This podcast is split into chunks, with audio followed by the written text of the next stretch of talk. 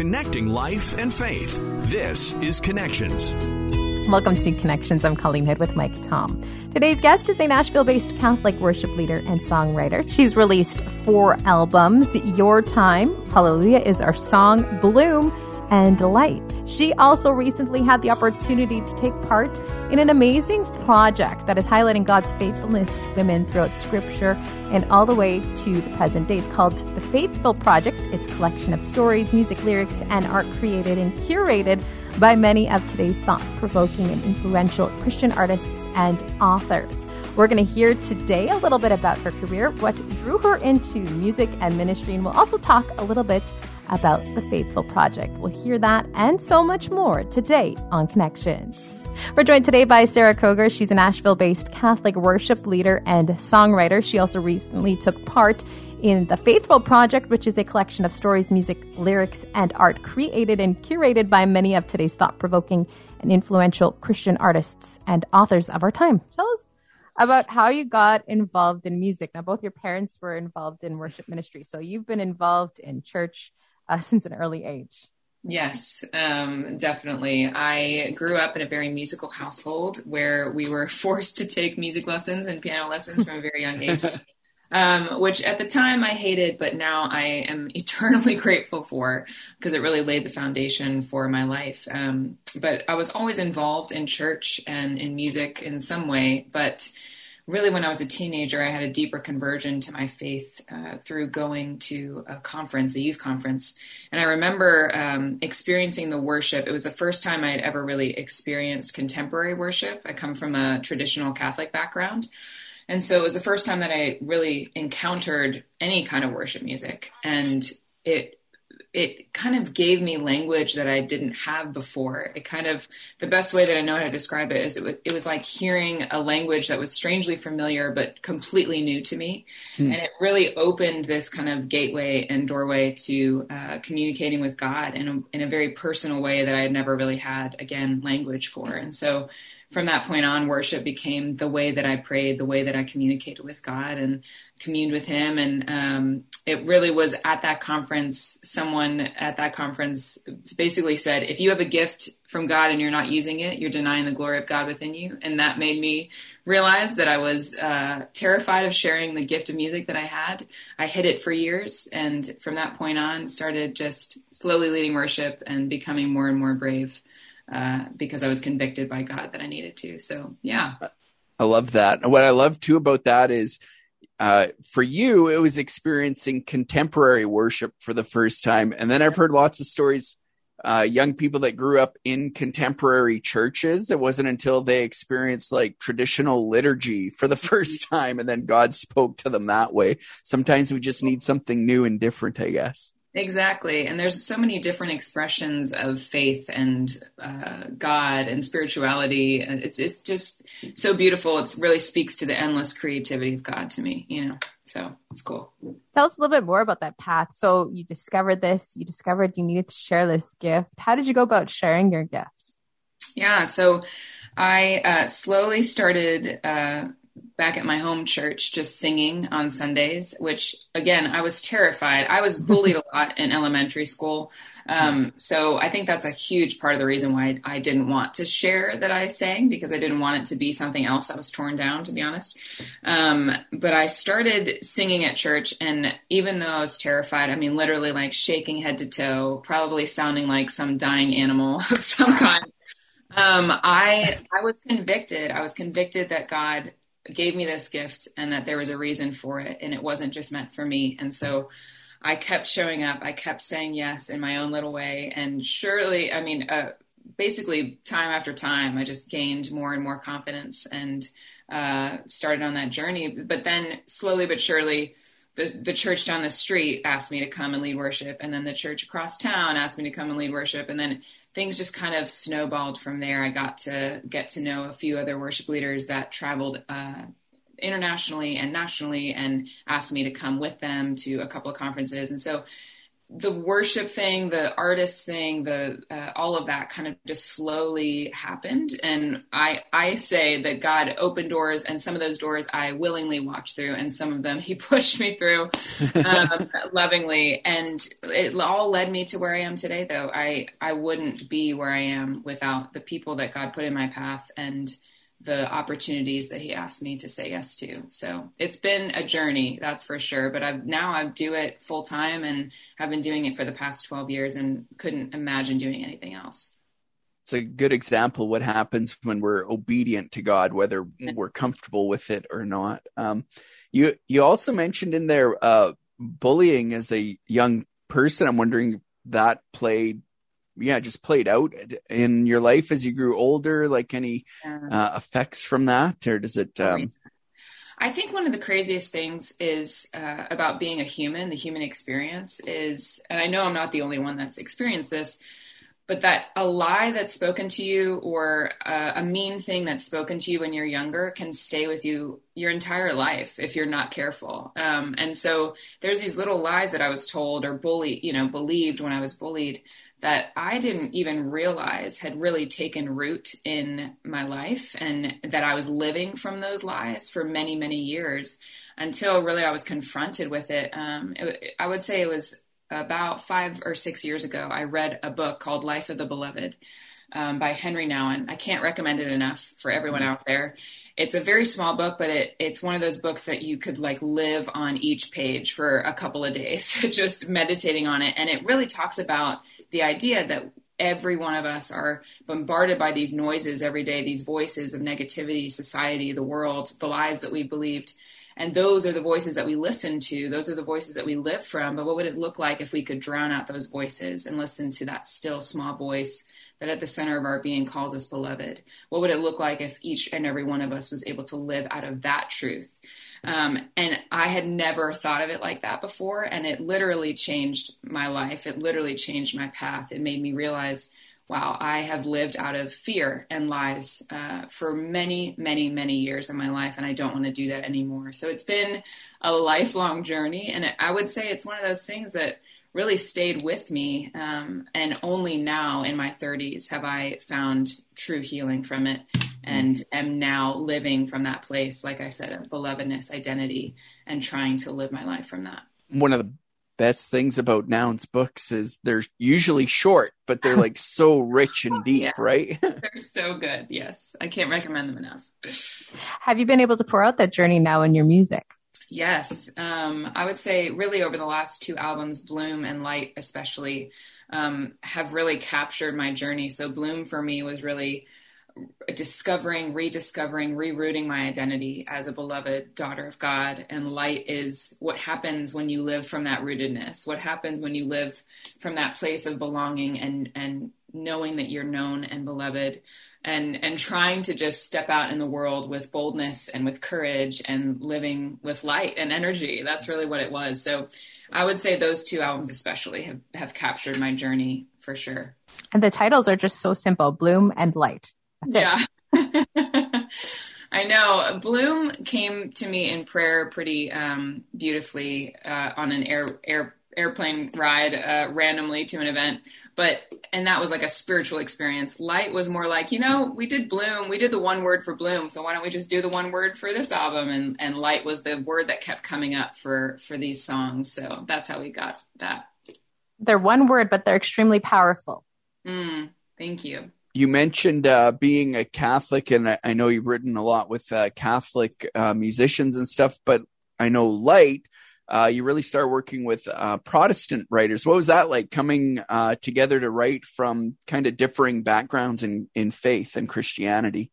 Yeah, it was beautiful and normal and, and like every other write that I've been a part of, except um, it was a beautiful opportunity to just kind of uh, share different perspectives and experiences and um, answer any questions that people might have about the faith because I know that uh, not a lot of people know really what being Catholic is like and all the mm-hmm. details of it and stuff like that. So it was really cool though to realize like there there's more that unites us than divides us. There's more that uh, we're similar in than we're different. And each like like we said earlier there's different aspects of spirituality different different ways to uh, express your faith um, that speak to the endless creativity of who god is and his church and so some people really connect with the traditional some people really connect with silence some people really connect with the big kind of bombastic worship i'm kind of somewhere in between all of those worlds and i kind of I kind of love that about my faith. And so it's been really mm. special to be able to share that with people and, um, you know, share the ways that we're really more united than we think. Now, you recently had the opportunity to partake in the Faithful Project. Tell us a little bit about that and how you got involved. That was amazing. Um, so, my label is really the one that uh, got me involved with that project. But I I remember walking into the room the first day. We did several writing camps beforehand, and I remember walking into the room and looking around at the different artists that were involved and authors, and just thinking, "How in the world did I get here? How in the world am I a part of this thing?" Um, but basically, for those of you who don't know what it is, it's uh, an album and a book that is all written and uh, sung by female artists and songwriters and authors. And basically, what we did is we dove into the stories of various women throughout Scripture and dove into their story of God, God's faithfulness in their life, and related it to our own walks of faith and journeys, and wrote songs and and a book based off of that. And so there's all of those things. There's a live stream. I don't think the live stream is still available, but hopefully there's a tour in the works for the future. Um, it was really amazing to be a part of, though. Tell us a little bit about your contribution to the project yeah, so I got to write on two different songs. One is called The Detour, that was based on the story of Elizabeth, um, and one is called Impossible Things. And I got to sing on both of those songs and then also do a, quite a few background vocals just because I happened to be in town, which was so fun. And it, it was just amazing for multiple reasons. It just felt like such a redeeming uh, thing to be a part of. I think a lot of women as women, we're used to, uh, in a large group of people, um, struggling with gossip or uh, struggling with just competition or seeing each other as a threat in some way. And this was the exact opposite of all of those experiences I've ever had with women. Um, it was women cheering other women on, it was women lifting up everyone's voices and saying you have a seat at the table and and and so what I hope this project does for other women who listen to it is that it it encourages them to do the same in their communities and also just helps them to know that they do have a place at the table that there is a place for them to express their faith life and their walk and and share their voice and their story and their perspective. And yeah it's just been amazing to be a part of. What's the uh, feedback been like so far? I know it's been out for just a little bit now yeah, it's been amazing to see um, the ways that people are connecting with it. The messages that I get about the different songs that I get to sing on have been so beautiful, and uh, that's that's always one of my favorite parts about releasing music is the connection piece with people. Yeah. You mentioned a little bit about like working with all these women, but how important is it to be, or well, I don't want to say important, but how amazing is it to be able to work on a project with all women, and why is it so important? To do something like that? Yeah, it, I would say it's a rarity. I am, as a woman in a male dominated industry, I'm used to being the only one, to be honest, in many circles, whether it's songwriting or touring or whatever it may be um, it's it's normally that I'm the only one, and so this project was different in that way. And at the live stream concert, for example, we had an entirely female band, which is again not normal, but I wish that it was. I wish that it was more normal, and maybe this is just a part of uh, making it more the norm, or making it something that people stop to think about before they think, you know, who should I hire? Not just not just the same old, same old people. And not to say that men are amazing. Men do amazing things in the industry and are very capable. I just think that um, sometimes we don't give women enough credit or opportunity, the same opportunities. Um, and so, yeah, it was really beautiful to see that and and to kind of put that into motion for sure. I'm always uh, yeah, that's very true what you said, and I always find it a little funny because if you look at like the life of Jesus, he's surrounded by women all the time yeah. and giving them things to do and using them uh, in his work, exactly. right? Mm-hmm. Mm-hmm.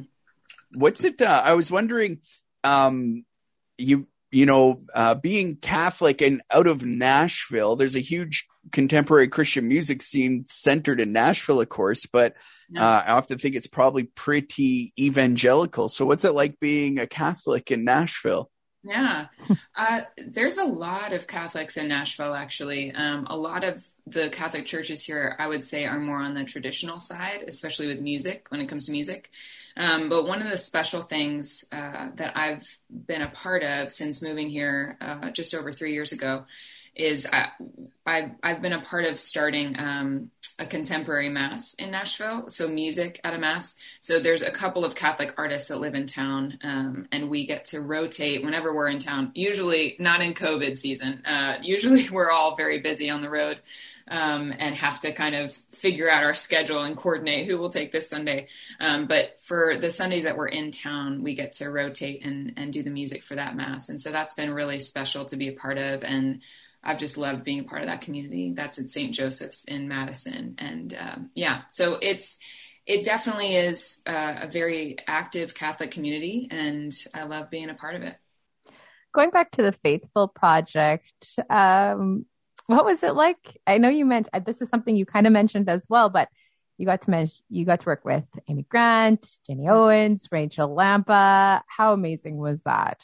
Oh, it was so amazing. And the most amazing part about it is that they are so down to earth.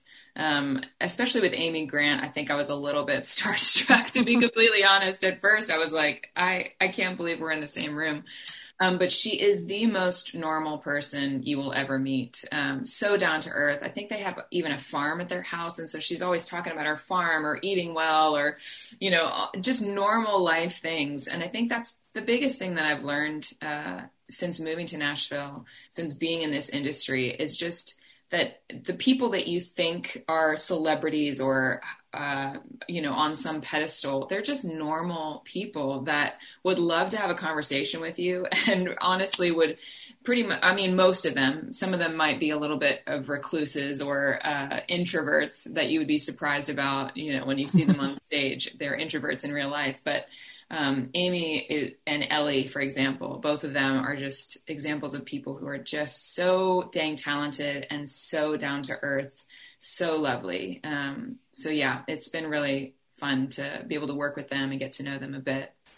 And we were speaking with Rachel Lampa a couple days ago, and one thing she mentioned too, when it comes to the down to earth, she was saying that people were changing diapers. There oh, were yeah. moms with their babies. like it was just, it sounds like it was such an awesome experience. Yeah, it really was. It was real life, you know, uh, in front of you. And just to be able to be vulnerable um, with that group of women was so incredibly special. I think all of us felt it too. I think all of us were like, we don't want this to end.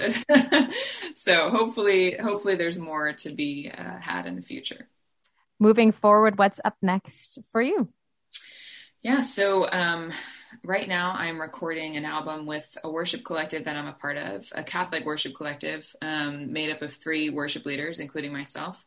And we're recording an album with Matt Maher, our first full length album uh, through Integrity, and it's going to be coming out in November. So that's that's what's next for me right now. How can we uh, stay up to date with you and what's uh, what you're doing? Yeah, so you can just go to my website, Sarah Kroger, that's Sarah with an H, K R O G E R dot com.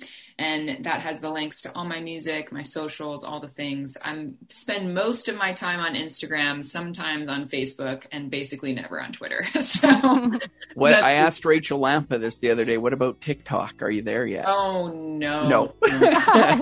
I cannot do TikTok. I don't know what it is. It makes me feel so old every time I go on there. I'm like, Same I'm here, yeah.